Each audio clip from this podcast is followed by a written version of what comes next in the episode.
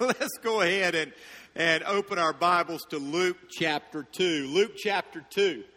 And while you're doing that, let me take a moment to welcome our West Campus. It's been a while since I've had the opportunity to be with you. John has been preaching there and been doing an incredible job. But Christy is at the hospital right now having a baby. And um, John felt like it would be a good idea that he be there. And so I have the privilege of being with you this morning. And this morning we're concluding our series that we've entitled Close Encounters. We've been looking at four stories surrounding the birth of Jesus. The story of, of Zechariah when, when he had that angelic encounter before the birth of John the Baptist. Mary's story when she was told that even though she was a virgin, she was going to give birth to a son. And, and then the encounter that Joseph had as Joseph was told by that angel to go ahead and marry Mary because she was still a virgin and, and he was to give him the name Jesus because he would save his people from their sins. But today, I want us to look at this final story where we see this angelic encounter in the birth stories of Jesus. And this is the story of the shepherds. We, we know that story, don't we? Jesus was, was born in Bethlehem, and it was that evening of his birth. And, and the Bible says that an angel appeared to the shepherds, and they were terrified. They were horrified as this angel appeared, and the angel said, Do not be afraid, because I bring you good news of great joy, which is for all people. Because in the town of David, a Savior has been born. He is Christ the Lord. And then the Bible says a great host of the heavenly angels came down and began glorifying God. And, and that's one of the things that angels do. They praise God around the throne. They, they serve God's people and they speak for God. They share God's message with, with God's people. But here were these angels and they were glorifying God. And when the angels went back up into heaven, the shepherds went to Bethlehem, found the place where Jesus was born, and they worshiped him. And then they went from there and began to tell everybody what they had seen. And they went back to their fields, glorifying God and, and praising God. Now, as we read this story, we discover three truths that I think are incredibly important for us understanding why Jesus came to earth in the first place. And we see these truths in the story surrounding these shepherds. And so I want to give them to you. Here's the first one No matter who you are, God loves you. Let me say that again. No matter who you are, God loves you. Listen to what it says in verses 8 and 9.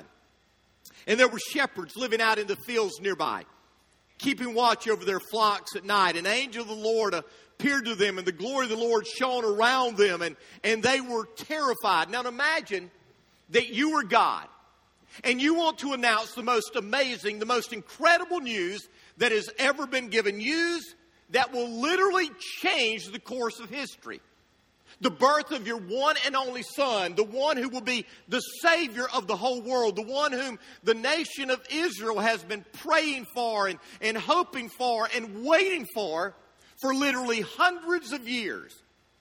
Now, who do you announce that to? Who do you share that news with? Who do you tell? Well, God chose shepherds. Now, here's the amazing thing there is only one birth announcement revealed in Scripture. There's only one invitation from God to come and visit His Son, the newborn King. And that invitation goes out to a bunch of shepherds. Now, let me give you a little bit of background. Throughout history, the history of Israel, shepherding was a noble profession. Abel was the first shepherd.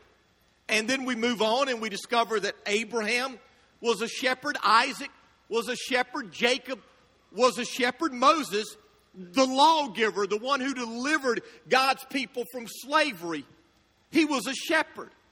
David, the great king of Israel, he was a shepherd. God calls himself a shepherd throughout Scripture. And God calls us sheep. throughout Scripture. Now, understand, that's not a compliment when God calls us sheep.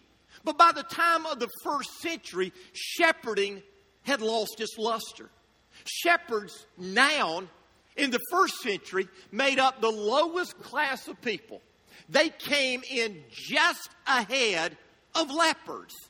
As a matter of fact, the Talmud, which is a collection of interpretations and insights from rabbis, said this No help is to be given to the heathen or to shepherds. And so understand, shepherds were not looked at very highly. Religiously, these men were considered unclean. Because of this, they could not participate in the feast or the holy days that made up the Jewish religion. So they were outcast. Socially, they were outcast. Since they were constantly on the move to, to discover new pastures for their flock, they were looked on with suspicion, kind of the way that, that we would look at gypsies or we would look at carnival workers today. Uh, whenever a carnival would come into town and, and something was stolen, people would naturally assume that, that those carnival workers took it. And, and whenever something was stolen in, in Israel, they would assume that the shepherds that were going around from place to place finding pasture were the ones who stole it. Morally, they were often accused of being thieves. If someone came, something came up missing, the shepherds were the ones to blame. They were not even permitted to give testimony in court because their word was considered untrustworthy. The point is, you would expect an event like the birth of Christ to be announced to the most important people in the nation the political leaders, the, the religious leaders, the military leaders, the wealthy merchants, the men and women of distinction. But none of them, none of them got the word of Christ's birth. None of them received this angelic message. So why? Why did God choose to announce the birth of his son to shepherds? I believe it was because he wanted us to see that his love is available to all. He loves the lowest as much as he loves the king. He loves me and he loves you. Now, some people think like this if God is even aware that I exist, he probably doesn't have a high opinion of me. Deep down, there are many people that look at God that way. They think that God doesn't know them, God doesn't care about them. And if God does know them, God certainly doesn't love them. But you need to understand that no matter how insignificant you may think you are, God loves you. God cares for you. You are important to Him. And He has an incredible plan for your life. The Bible makes it clear that over and over and over again, it is oftentimes the lowly, the down and out, the downtrodden who hear God's word, respond to God's word, and are used by God.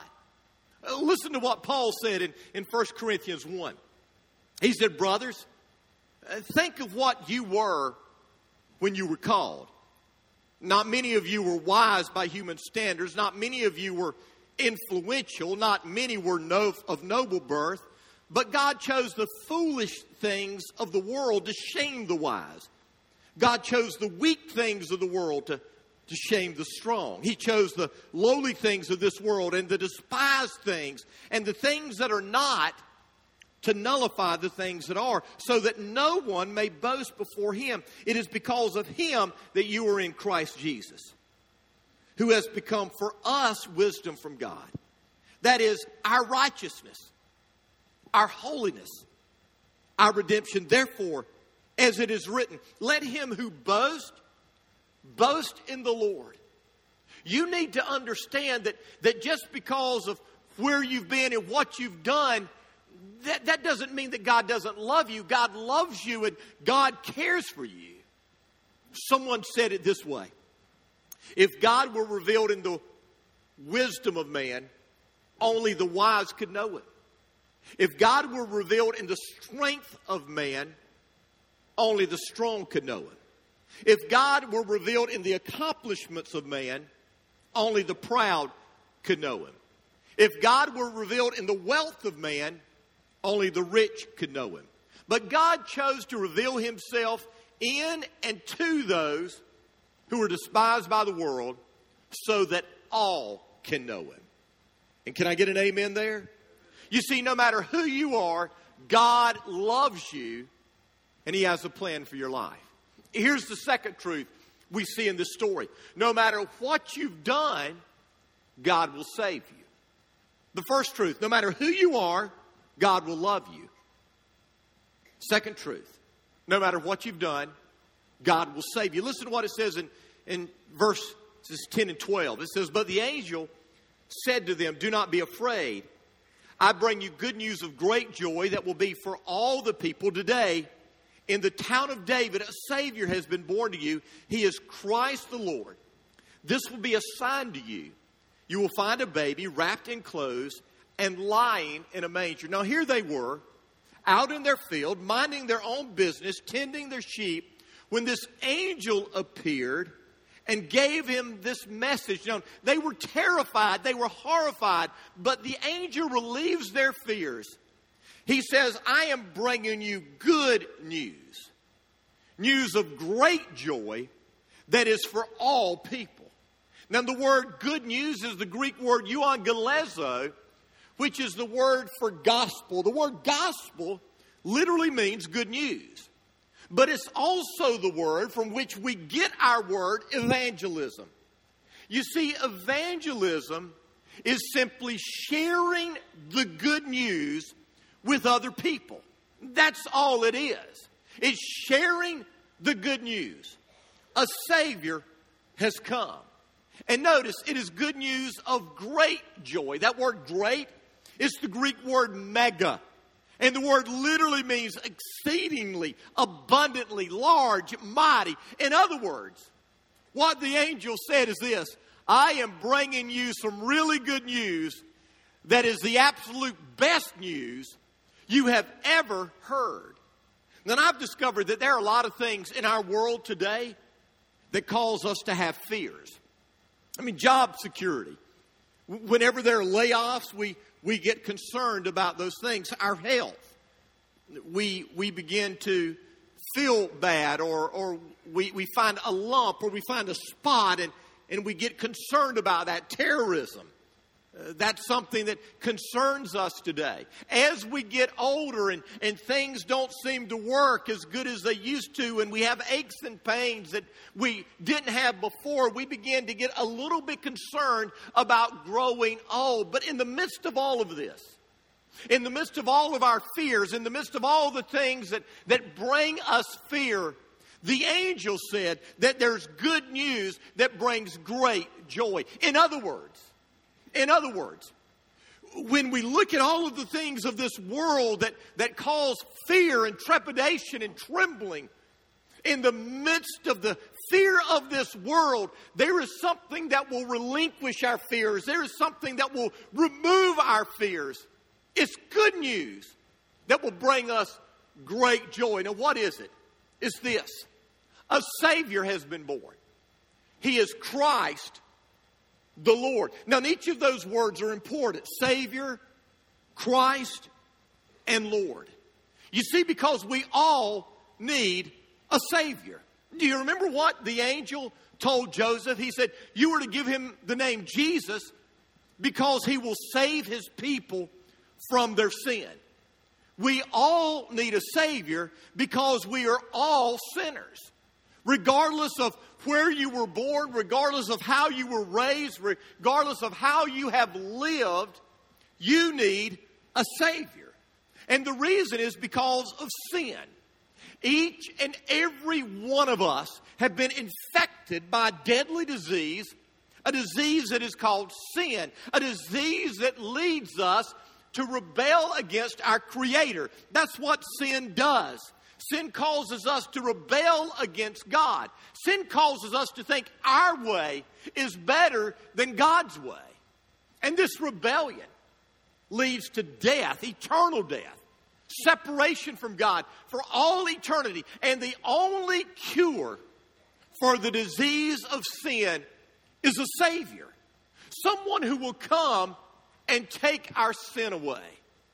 Now, let me just share quickly because I think some of us misunderstand.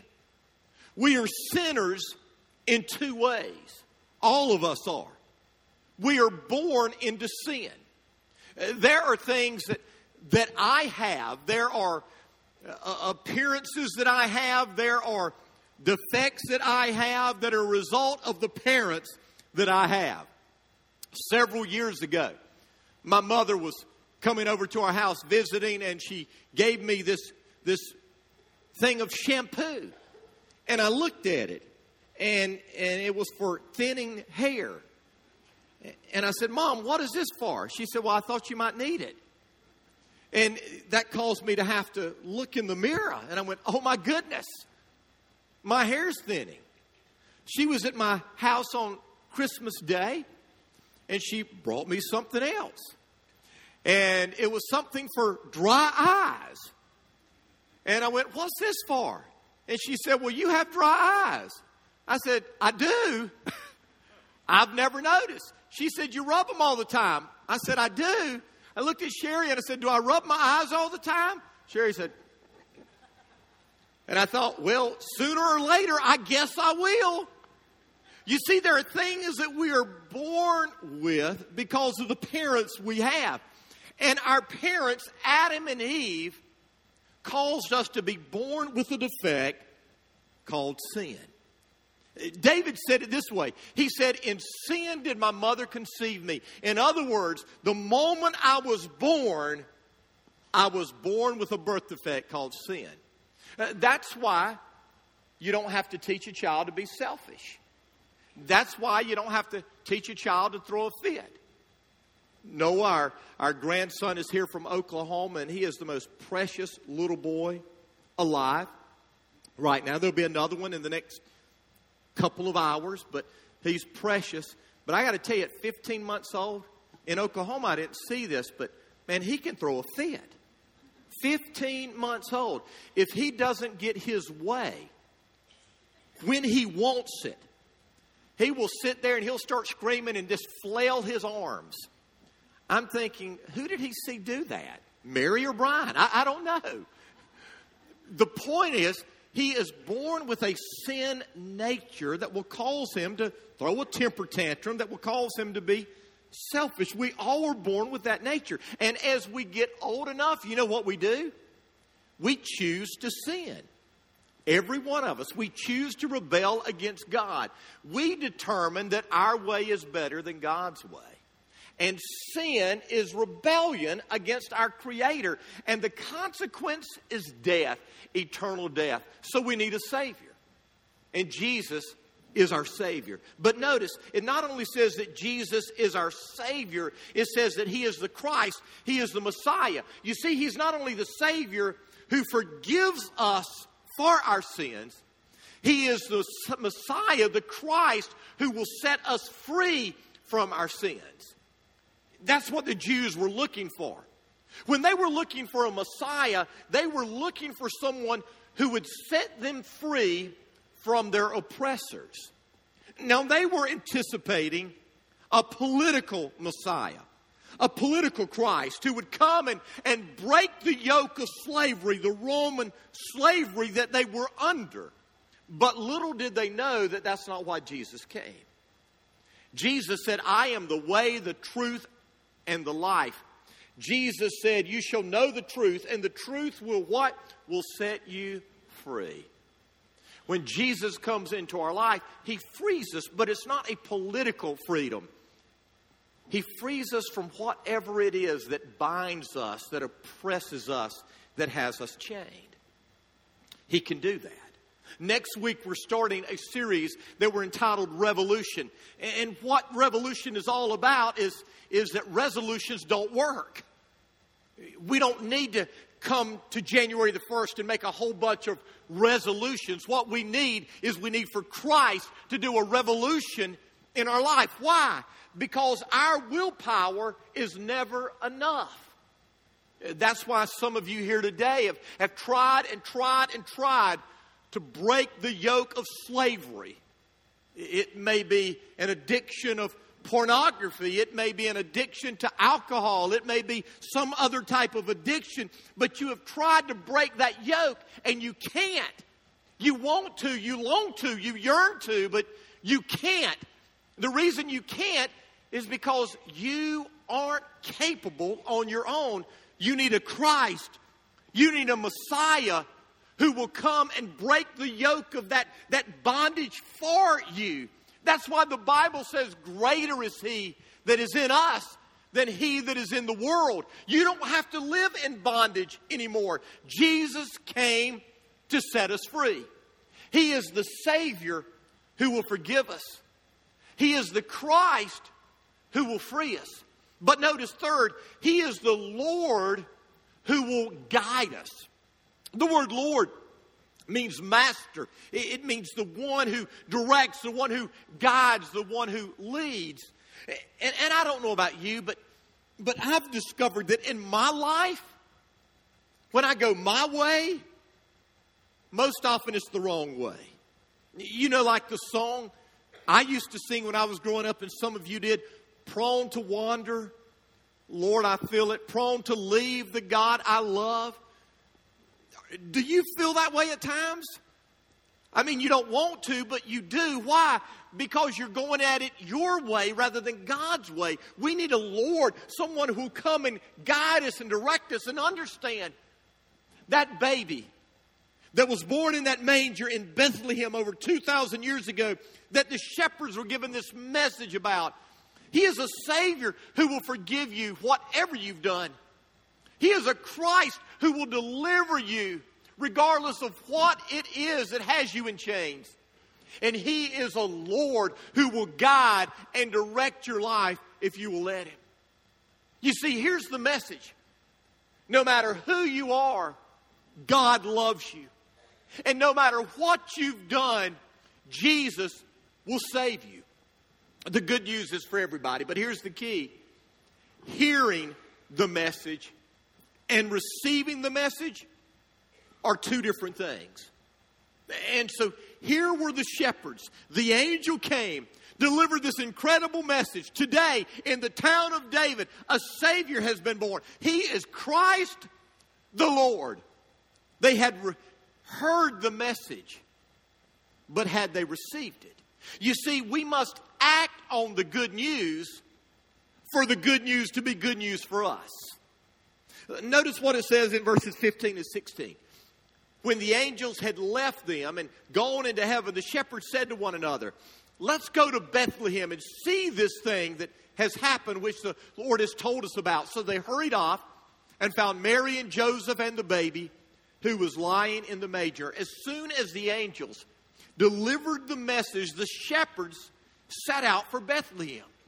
You see, it wasn't enough for them simply to hear the message, they needed to respond to the message, they needed to act on the message. Now, listen very carefully.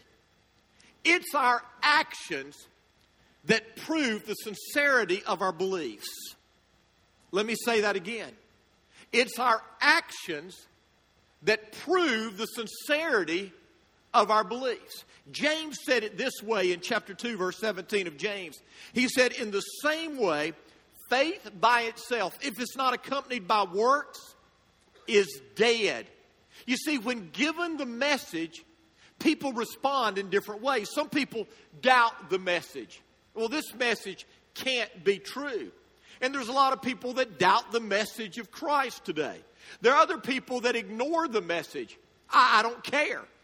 I don't care whether it's true or not. I don't care about Jesus. I don't care about spiritual things. There are others who debate the message. How can you know?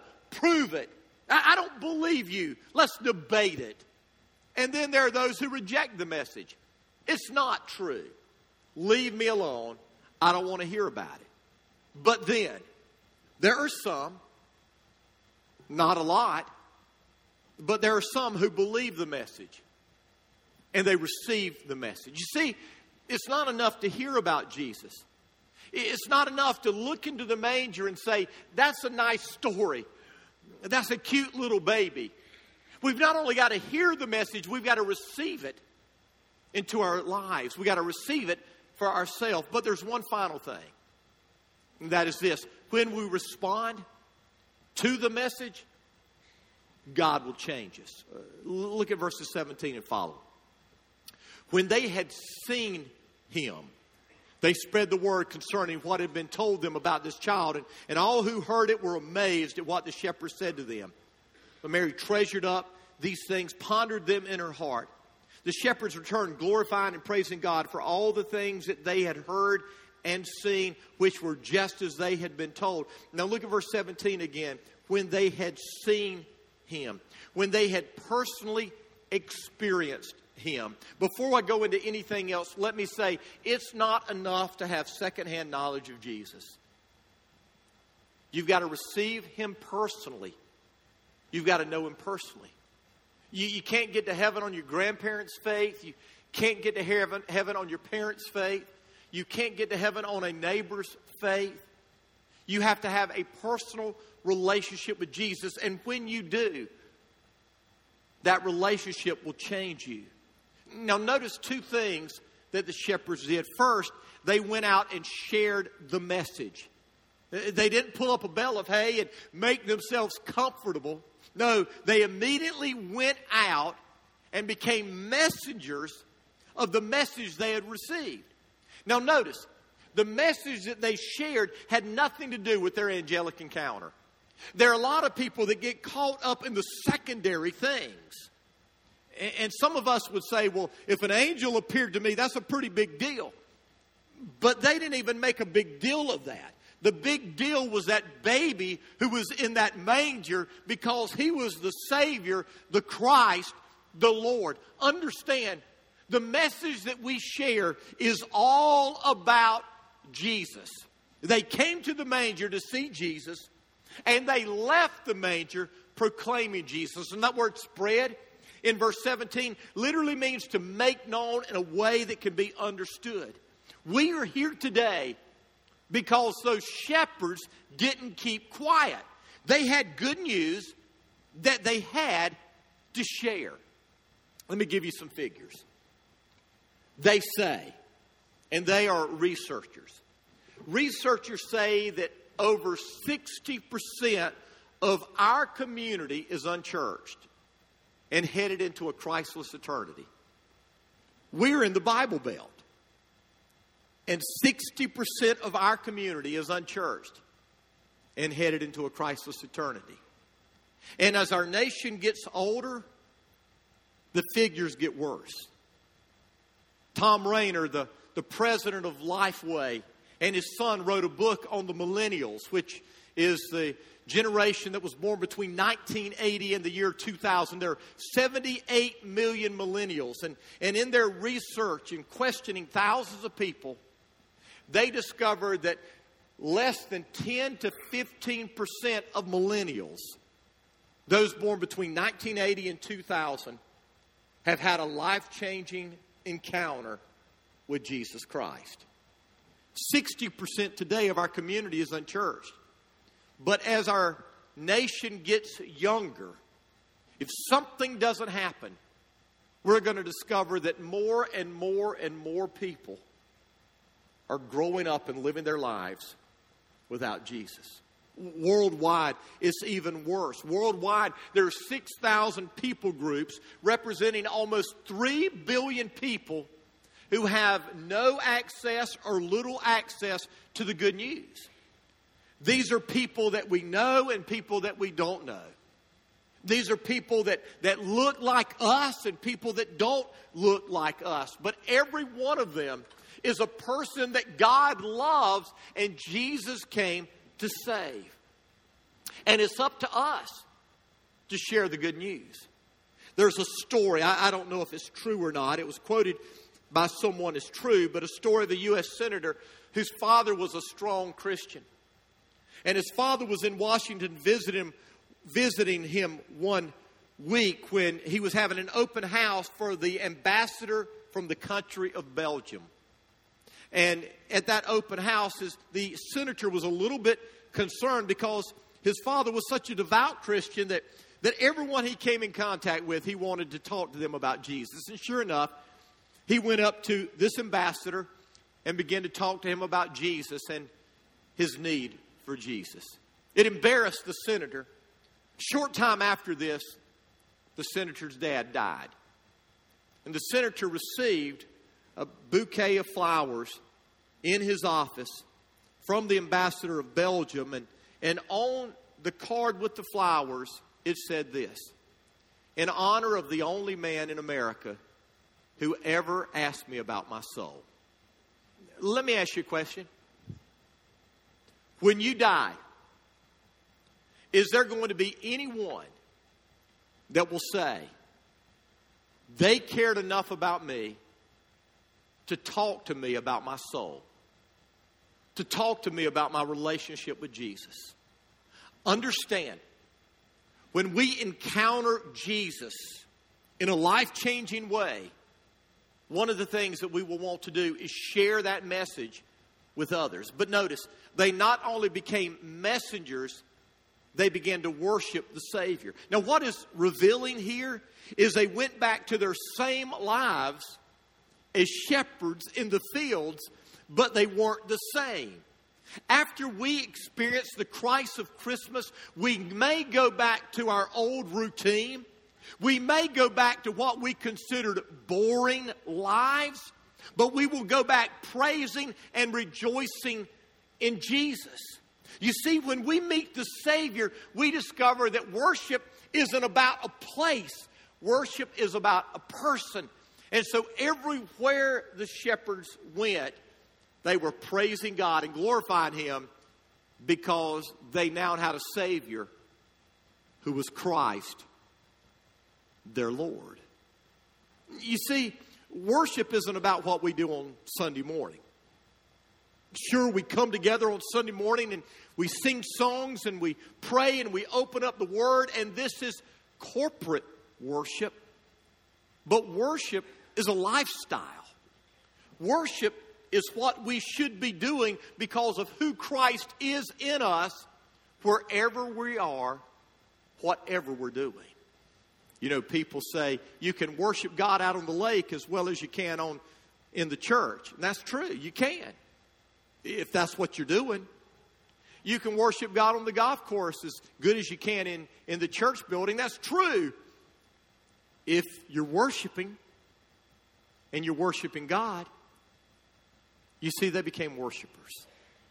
And I believe with all my heart, when we come to know Jesus, the one who was in that manger, we will become messengers of the gospel and we will become worshipers of the Savior. When we discover the good news, bad news no longer has the same effect.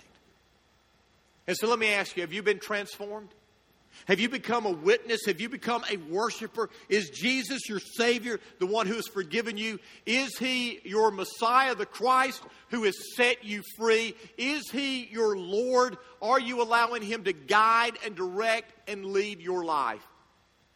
Corrie ten Boom once said, If Jesus were born 1,000 times in Bethlehem and not in me, I would still be lost. And so would I. And so would you.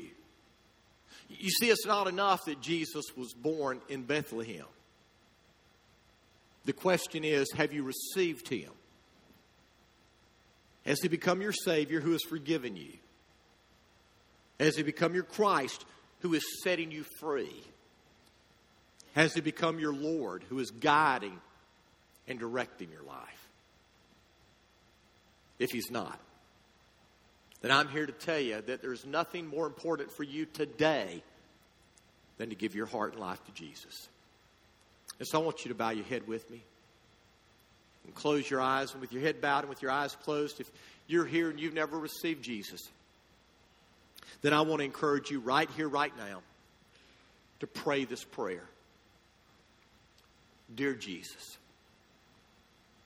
I come to you today as a sinner in need of a Savior. I need forgiveness. Please forgive me. I believe you came to this earth, you died on a cross, you rose from the grave to save me. Today, I'm giving my life to you. Thank you, Jesus, for hearing me. Thank you for saving me. Amen. And here's what I believe I believe there are not only people here today who need the Savior, I believe there are people here today who need the Christ. You've come to Jesus as your Savior and you really meant business, but, but you haven't discovered how you can be set free from the chains that bind you. And so I want to encourage you right now, and if you're in bondage, to just turn it all over to Jesus let Him fill you with His Holy Spirit. And let Him do what only He can do change you from the inside out. Maybe you're here and, and you're doing things your way. You've given your life to Jesus, you've accepted Him as your Savior, you've discovered forgiveness, but somewhere along the way, you've decided, I'm going to live life my way. You're in rebellion. Sometimes we call it backsliding. And you need to let go of the reins and let Jesus take over again. And so, if that's you, you need to be set free. You need to give Him control. I, want us to pray again right now. And I want us to turn over everything to Him. So, bow your head with your head bowed, with your eyes closed, if you're a believer, you know what to pray. You give it all to Him. Ask Him to forgive you for, for doing it your way. Give Him back control.